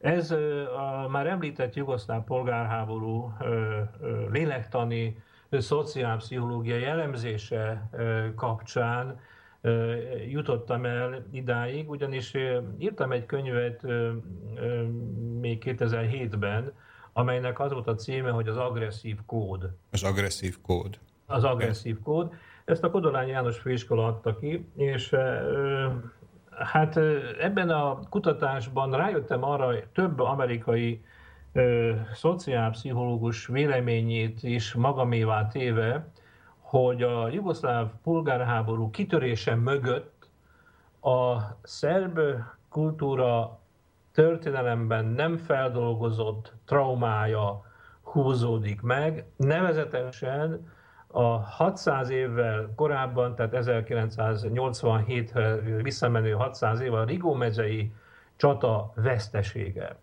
Ugyanis a szerb nép a mai napig nem tudta feldolgozni a koszovói csata veszteségét, ugyanis tudjuk, hogy 600 évvel korábban az első Murat szultán és a Lázár fejedelem ütközött meg Koszovó Poljen, tehát Rigó mezőn, és itt a törökök győztek. Mind a két területen, tehát a szerbeknél és a a törököknél is óriási veszteségek alakultak ki. Lázár fejedelem, aki a szerbeket vezette, szintén meghalt. Első Murat szultán, aki a török csapatokat vezette, szintén meghalt. De a törökök, hogy elrettentő példát statuáljanak, ezért ilyen koponya tornyokat építettek Koszovó területén, ahova ebben, ezekben a tornyokban a szerb katonák, harcosok levágott fejeit helyezték el. Tehát hogy... a szerbeknek eh, Koszovó polje volt a mohácsuk. Így van. Egy óriási trauma volt a szerbeknek. Ezt, eh, ahogyan láttuk a történelemben, egyáltalán nem dolgozták fel. Erről leginkább az ad tanúbizonyságot, hogy mi történik 1987-ben Milosevic Pristinába a 600 éves koszovói jubileum alkalmából tartott egy, egy beszédet. Pristina az Koszovóban van? Igen. Igen. Ez a Koszovó fővárosa, és ebben a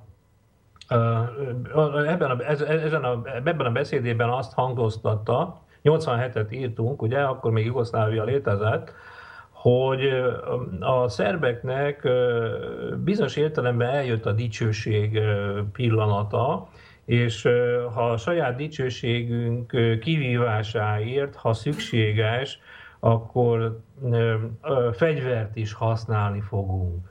Na most ez érdekes módon egybeesik a Szerb Tudományos Akadémia által megfogalmazott Nagy Szerbia koncepciójával, és ezt a Szerb Tudományos Akadémia hirdette meg, hogy Jugoszláviából egy óriási darabot, ahol szerbek élnek, ezt kivágják, és az egészet Szerbiához csatolják. Ez Boszniától kezdve gyakorlatilag nagyon nagy területet, horvátországi területeket, boszniai területeket, sőt bizonyos déli makedóniai területeket is, vagy észak-makedóniai területeket is érintett. Tehát ugye Jugoszlávia, csak a később született hallgatóink számára, tehát Jugoszlávia egy több tagköztársaságból álló szövetségi állam volt, amiből a legnagyobb volt talán Szerbia, és Szerbia területét még a, tag, a Jugoszlávián belül akarták megnövelni úgy, hogy a többi tagköztársaságból hozzácsatolnak újabb területeket? Jól értem? Így van, pontosan így van, és a Nagy Szerbia doktrináját hirdeti meg valójában a, a Szerb Tudományos Akadémia, amihez bizonyos értelemben kettős arccal megszerzi magának Milosevicet. Na most, a döbbenetes az, hogy Milosevic mire épít? A propaganda hadjárata az szinte göbbelszi volt. A, pontosan amiről beszélünk, a 600 éves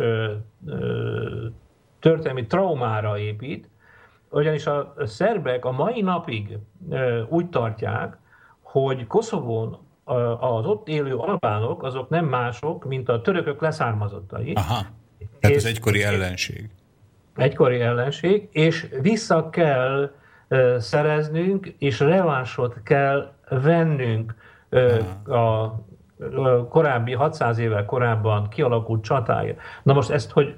És ez 600 év elmúltával is ez táptalajra hullott az embereknél? Ez a döbbenetes. Ez a döbbenetes, és az összes, az egész propaganda hadjárata erre épült. És a döbbenetes Tehát és így be az, tudta hogy pörgetni, hogy most ilyen, de nem akarom könnyíteni természetesen az akkori eseményeket, de így föl tudta pörgetni az embereket ennek a témának a hallat, tehát vonalán? Igen, mert mellé, ugye, ugyanis a Szerb Tudományos Akadémia is ott volt, és a propagandát erre építették. Úgy, hogy a szerb férfiakat fegyverbe kovácsolták. Na most mi kellett ehhez? Ehhez kell egy olyan mentalitás, ugye, mint a szerb mentalitás, férfi mentalitás. Ugye a szerb férfi a mentalitásában is azt fogalmazza meg, hogy a szerb férfi nem férfi fegyver nélkül. A szerbek gyakorlatilag a mai napig nem marok fegyvereket, hanem hát komolyabb fegyvereket is tartanak a padlásukon, hogyha most így akarok fogalmazni, nem lehet tőlük elvenni. Mindig is tartottak, és hogy ez még majd valamikor fog kelleni.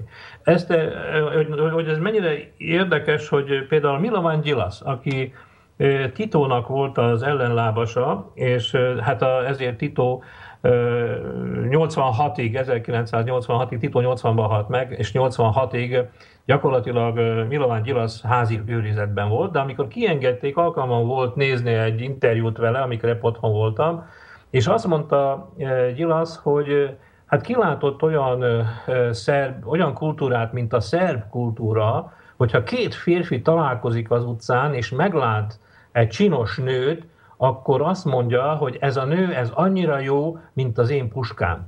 Tehát, hogy a fegyver... Most itt most a puskát átvitt értelemben, vagy a szószoros értelmében kell? fegyverem. Tehát, amit a, a, saj, a nőt olyan a saját fegyveréhez hasonlítja, mert azt naponta kitisztítja, dédelgeti, naponta lő vele, tehát ha szükséges, és a, a, a, a női nemet a fegyveréhez, a saját fegyveréhez hasonlítja. És azt mondja Milován Gyilasz, hogy kilátott Európában még egy ilyen kultúrát, aki ennyire agresszív.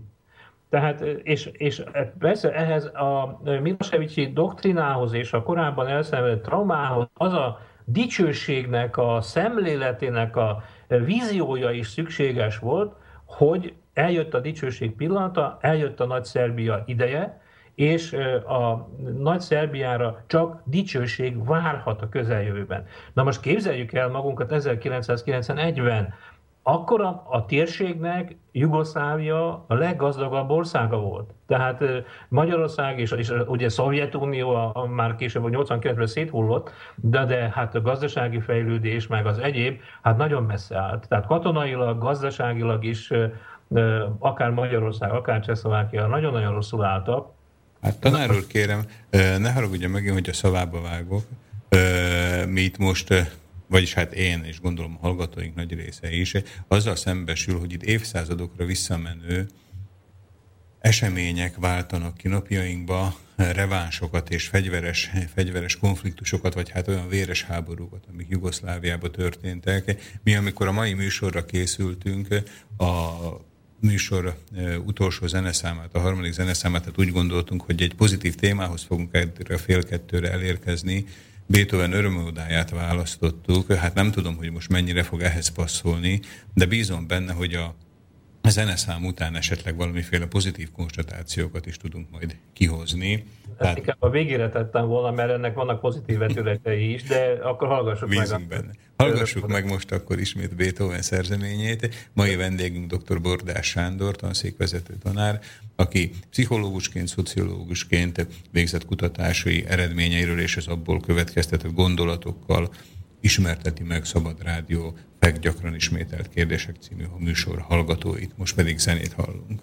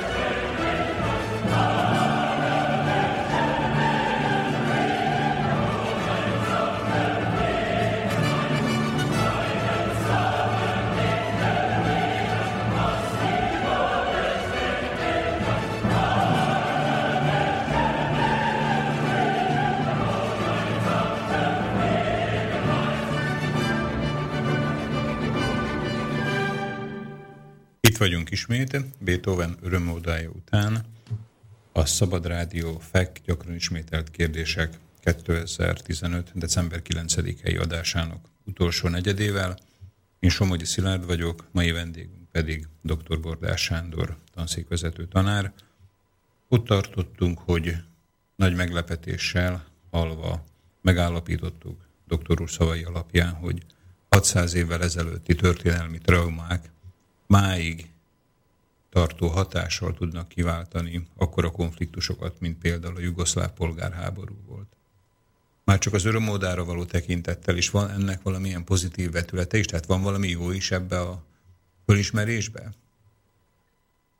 Hát én remélem, hogy van, és én ezen dolgozom, hogy legyen. Tehát, mert ahogy láttuk a korábbi eszmefuttatásainkból is, hogy ha nem dolgozunk fel egy történelmi traumát, akkor az agresszió ö, valamilyen formában vagy kifele, vagy befele vetülve jelenik meg, és ilyen búvó patak módjára jön felszínre, és ö, nagyon komoly politikai válságokat okozva. Tehát, ha visszatérve egy, egy mondat erejéig a szerb kultúrára, gyakorlatilag ott is egy revans zajlott. Tehát a revans a korábban elvesztett területért, a korábban elvesztett sérelmekért, és sajnos ez, ennek beláthatatlan következményei lettek, és ahogy látjuk a mai napig, hát nagyon komoly hát, veszteséggel került ki a szerb kultúra ebből a helyzetből. Most, hogyha egy kicsit áthozzuk a szlovákiai magyar berkekbe, ugyanis felteszik az ember a kérdést az, hogy miért volt különösen 89 után a, miért romlott le a szlovák-magyar viszony, és miért vált ennyire ellenséges helyzetté bizonyos területek, ahogy látjuk területeken, oktatásügy, egészségügy, szociális ügy, sorolhatnánk sokat, területi fel, átrendeződések, stb. Hát emögött is én pszichológusként egy nagyon komoly revansot látok a szlovákok részéről, ugyanis mit tagadás ez az osztrák-magyar monarchia ideje alatt a szlovákok egy 57 év, tehát történelmileg kimutatható 57 év traumán mentek keresztül, amit a, az osztrák-magyar monarchia ide alatt a magyaroktól elszenvedtek. Ezt az agresszív kód című könyvemben elég aprólékosan kigyűjtöttem, hogy melyek voltak ezek a traumák, és én úgy látom, úgy láttam, hogy valójában a későbbi időszak, tehát itt a 80, a 90-es évek közepe, vége, majd a 2000-es évek is, sőt, ami most is bizonyos értelemben talán egy kicsit már árnyaltabb formában zajlik, ez egy revans, és itt a szlovákiai magyarokon vesznek revansot, és ennek, a, vele, ennek az áldozatai bizonyos értelemben az itt élő szlovákiai magyarok. Tehát ha tetszik, ha nem, ezt ki kell mondani. Tehát most, hogy per pillanat ugye a migráns válságnak köszönhetően a két ország kapcsolata bizonyos értelemben javult, de messze menően nincsenek megoldva azok a problémák, amelyek továbbra is feszítik ezt a kérdést, és ezek a történelemből fakadnak. Most a történelmi múltunkat mind a szlovák, mind a magyar részről helyre kell tenni objektívan, és én ennek a, a, vagyok a híve, tárgyaljuk meg, beszéljük meg, mondjuk ki, és ne a politikai mezőnyt vigyük bele, hanem elsősorban történészek, másodszorban pszichológusok próbálják ezt megoldani. Ha a politikusok kezébe kerül, akkor ebből mindig baj van. Tehát ez, ez nem a politikai elitre tartozik, ez a szakmára tartozik, hogy ezt feltárni. Az már egy másik kérdés, hogy az itt kapott eredményeket, amelyeket a tárgyalásokból, kutatásokból felszínre hoz a kutató, azt átadja annak a politikai elitnek, aki ezt objektíven tudja kezelni. Tehát és elfogulatlanul kezelni. Tehát és nem mondjuk így, hogy talán hatásvadász módra és kicsit populista módjára próbálja kezelni, mert én azt hiszem, hogy itt a, a lényeg a megbékélés, és, és a jövőt nézve az, hogy feltárva a problémáinkat, traumáinkat, amit közösen okoztunk egymásnak, azt próbáljuk meg abba a korba elhelyezni, nem már abba a korba, és abba a korba szemlélve a mai megoldásokkal tovább lépve helyrehozni a történelmi múltat. Lehet-e? Ugye? Nekem ilyen kicsit lehet naív elképzeléseim vannak, ezért indultam el a kutatásba, ezért kezdtem bele a különböző konfliktus megoldó programokba is. A, ugye a szakemberek mellett például a tankönyvekbe is ez helyet kapna. Igen, mindenképpen, tehát a tankönyvekbe is helyet kell, hogy kapjon, és a tankönyveknek a megírása, tehát mindenképpen egy objektív szemléletet kellene, hogy kapjon.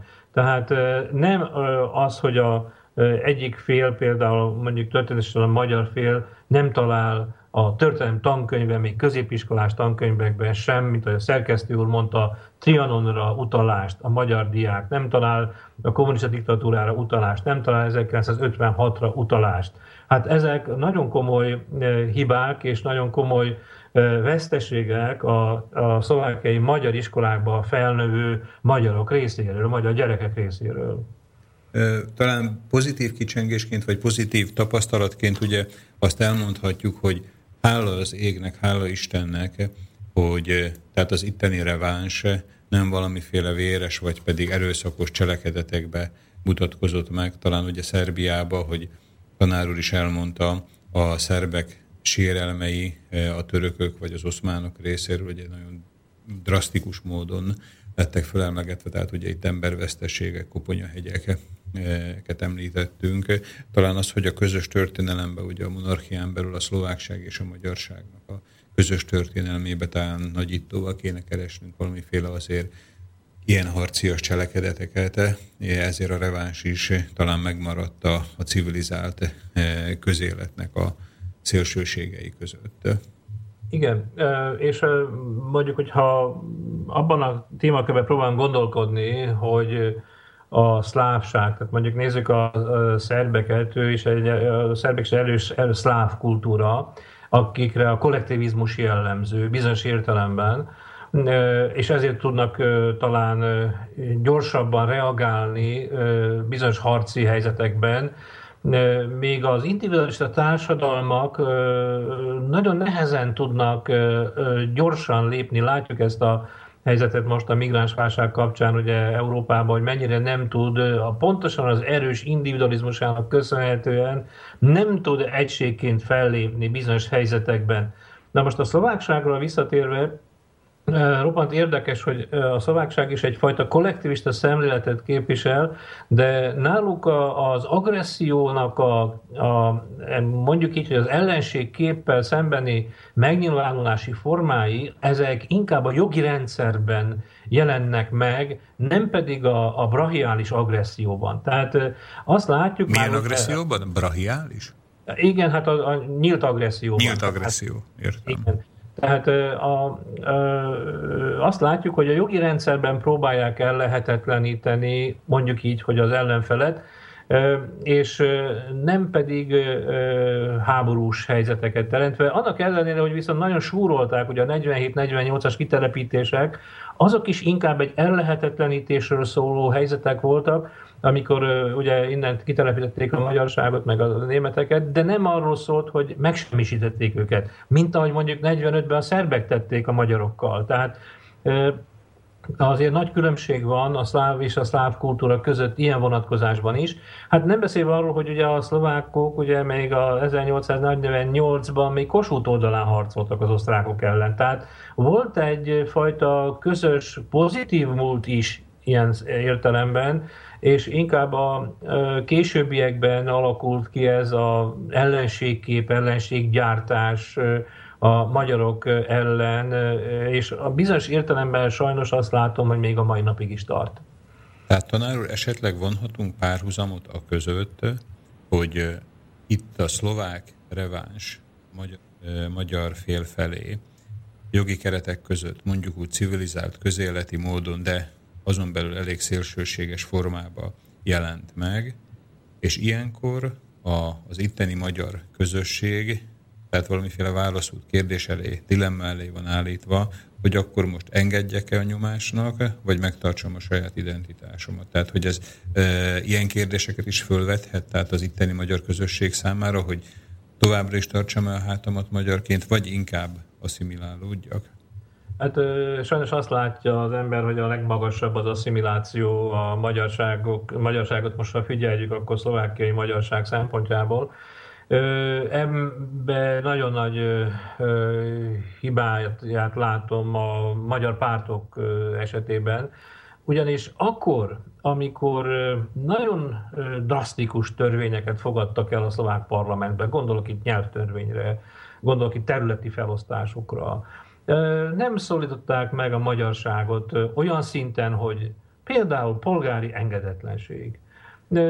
Vannak ilyen keretek, tehát nem azt mondom, hogy fegyvert fogadni, de polgári engedetlenségnek vannak különböző területei és sémái, ami alapján bizony lehetett volna és kellett volna és kellene harcolni azok ellen a jogi lépések ellen, amelyet mondjuk akár a szlovák parlamentben, vagy akár egyéb más jogszabályok megfogalmazása kapcsán a magyarság ellen hoznak létre. Gondolok itt elsősorban, mint ahogy már említettem, a nyelvtörvényre, ami borzalmas. Tehát, vagy a iskolarendszerre. Még annak idején, ugye, amikor egyetlen egy megmozdulás volt, ugye Komáromba, az alternatív nyelvoktatás, vagy alternatív oktatással szemben.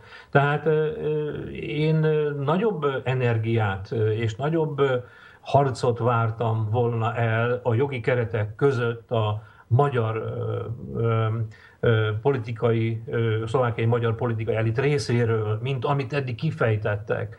és nem is értettem azt, hogy mire ez a, hát mondjuk így, hogy egy kicsit ilyen kesztyűs kézzel bánás a másik oldallal.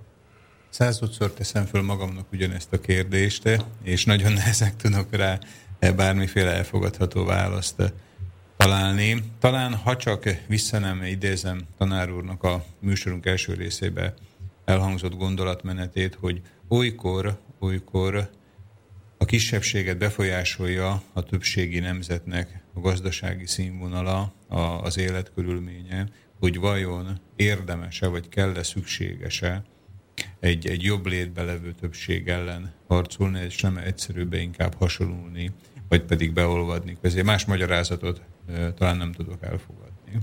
Vagy nem, hogy elfogadni, tehát fő, nem vélek e, találni erre. Igen, hát van még egy, ami talán a beolvadást segíti a szlovákia, vagy sürgeti, vagy nem is tudom, hogy fogalmazzak, a gazdasági momentumon kívül, az pedig a, a vallás. Tehát azt látja az ember, hogy akkora távolság a szlovákság és a magyarság vallási hátterét illetően nincsen, mint mondjuk Erdélyben a román és a magyar lakosság között. Tehát azt látjuk, hogy a, az erdélyi... Tehát ugye Romániában ugye a románok ortodoxok, Erdélyben pedig ugye vagy protestánsok, vagy katolikusok. Így van. Tehát, és azért Erdélyben azt látjuk, hogy a összefogás és a románokkal szembeni ellenállás az azért is megnyilvánul, hogy mögött egy vallási ellentéte, vallási konfliktus van, ha úgy tetszik, és nem akarják azt az ortodox vonalat képviselni, ezért nagyon alacsony a beolvadási. Már mostanában azért ott is beindult, de, de inkább, az, inkább a, azt látjuk, hogy inkább a migráció az, ami most sajnos Erdély sújtja, és a szegregáció volt korábban az, amivel bizonyos értelemben az identitásukat a erdélyi magyarok megőrizték, bezárkóztak. Tehát a szegregáció ez egy bezárkózás. Értem, nem közösködtek nem közös, nem kommunikáltak a románokkal, és megtartották a saját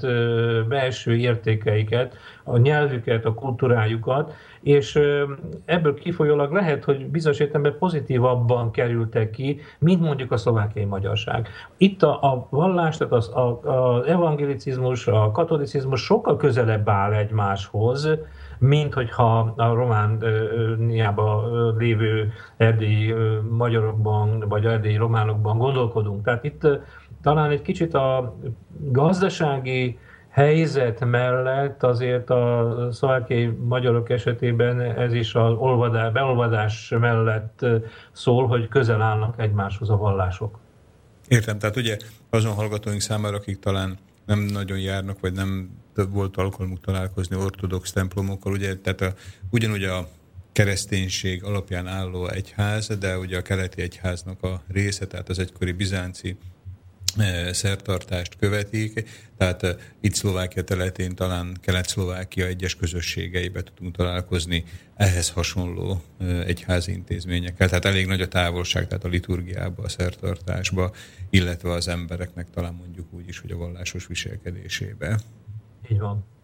Így van. Hát a kutatásoknak végül is ez lett volna az egyik fő mondani valója, hogy a történelemben elszenvedett traumákat próbáljuk meg helyre tenni, próbáljuk meg feltárni, azért, hogy ne képződjenek újabb és újabb traumák, hogy a mentálhigiénés állapotot bizonyos értelemben javítani tudjuk, azáltal, hogy kimondunk tabukat, vagy tabunak vélt dolgokról beszélünk, azzal az emberrel is, aki talán nem úgy gondolkodik, mint én. És ugye Carl Rogersnek volt egy nagyon jó gondolata, ugye ő az amerikai humanisztikus pszichológia egyik megteremtője, aki azt mondja, hogy megengedhetem-e magamnak azt, hogy a másik ember másként gondolkodjon, mint én. Na, eddig eljutni, eddig a gondolatig is nagyon nehéz a mi környezetünkben, a mi térségünkben, mert ha nem engedem meg a másiknak, hogy másként gondolkodjon, mint én, akkor az én saját véleményemet akarom rákényszeríteni, amiből egyértelmű konfliktus adódik. Ha viszont meg tudom érteni a másikat, akkor azzal segítünk egymáson, és segítünk esetleg az ő negatív viselkedési sémáira őt rádöbbenteni. Na most erre nagyon nagy szükség van erre a szemléletre, hogy próbáljuk meg megengedni a másiknak azt, hogy másként gondolkodjon, mint én. Ettől függetlenül lehetünk barátok. Ettől függetlenül lehetünk nagyon közeli munkatársak, és el tudjuk egymást fogadni. Akkor is, hogyha a gondolatvilágunk talán, és esetleg a gondolatmenetünk más. Hát ezt én azt hiszem, hogy annyira érthetően megfogalmazta tanár úr, hogy igaz, hogy a műsorunkból még van négy percünk hátra, de talán e, idő előtti végszóként ezt fölfoghatjuk, ami talán a hallgatóink számára is plastikusan mutatja ennek a kutatásnak a nem materiális, de mégis kézzelfogható eredményét. Kihasználnám a rendelkezésre álló pár percet még. Nagyon sokszor beszéltünk itt nemzeti identitásról, illetve átjárásról, nemzetek között, vagy csatla asszimilációról. Tanárul fölfogásában, vagy szemléletmódja alapján mindezek után mit mondhatunk? Tehát miért érdemes mégis magyarnak lenni, magyarnak maradni?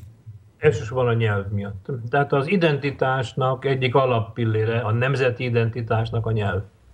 A magyar nyelv az egy nagyon bonyolult nyelv. Ez nagyon bonyolultá teszi a magyar ember gondolkodását, és ennek köszönhetően hát kimagasló eredményeket érünk el a tudományos világban. Ugye rengeteg Nobel-díjasunk van, igen, sokan azt mondják, hogy persze, mert ők zsidók voltak. Igen, ezt nem is szabad tagadni, ez így is van, csak egy dolgot ne feledjünk el. Nekik az anyanyelvük magyar volt. Tehát Magyarországon éltek, magyar nyelvet tanultak, anyanyelvet tanultak meg először, és a pszichológia ezt már nagyon régen tudja, hogy a nyelv meghatározza a gondolkodást.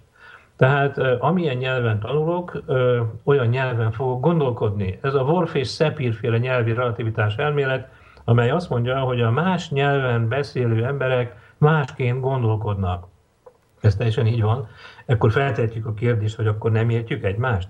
Így van, nem értjük egymást. Sok esetben a gondolkodását egymásnak nem értjük.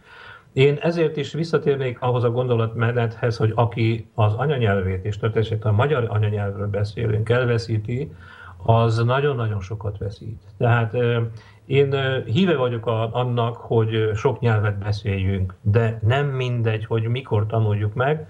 A idegen nyelv elsajátítása gyerekek szempontjából az alapiskola második osztályától érdemes, akkor nem zavarja már meg a gondolatvilágot, nem zavarja meg azt a sajátos gondolkodást, amit mondjuk a magyar nyelv a gyerek számára megad. De második osztálytól már több nyelvet is lehet tanítani a gyermekekkel, és sőt kell is, mert ahogy ugye Szent István mondta, egynyelvű, ember, egynyelvű nemzet az halandó. Hát nagyon, nagyon meglepő, tehát hogyha több időnk lenne, ugye most belekezdhetnénk egy újabb műsorba, hogy arról beszéljünk, arról a fölismerésről, ami számomra ugye teljesen új, hogy magyar ember másképp gondolkozik, mint egy nem magyar ember. Eddig én csak abban a tudatban voltam, hogy a férfiak gondolkodnak másképp, mint a nők, vagy a nők másképp, mint a férfiak, de természetesen egy ilyen komoly témát ne üssünk el viccel, tehát gondolkodjunk magyarul, tanuljunk angolul, vagy más idegen nyelven, és tartsuk be a törvényeket. Mai, mai vendégünk dr. Bordás Sándor, pszichológus, szociológiai fölméréséről, és szociológiai fölmérést végző tanszékvezető tanár volt a vendégünk. Én nagyon szépen köszönöm tanár úrnak, hogy elfogadta a meghívásunkat. Bízom benne, hogy ahogy már a műsorban elhangzott, közelőbe ismét az újabb kutatásai eredményeivel. Viszont hallhatjuk Önt itt a Szabad Rádió FEK gyakran ismételt kérdések című műsorában. Minden jót kívánok, köszönöm a hallgatóknak is a figyelmet. Nagyon szépen köszönöm a meghívást, és minden jót kívánok én is. Táto relácia bola vyrobená vďaka vašim dobrovoľným príspevkom. Ďakujeme za vašu podporu.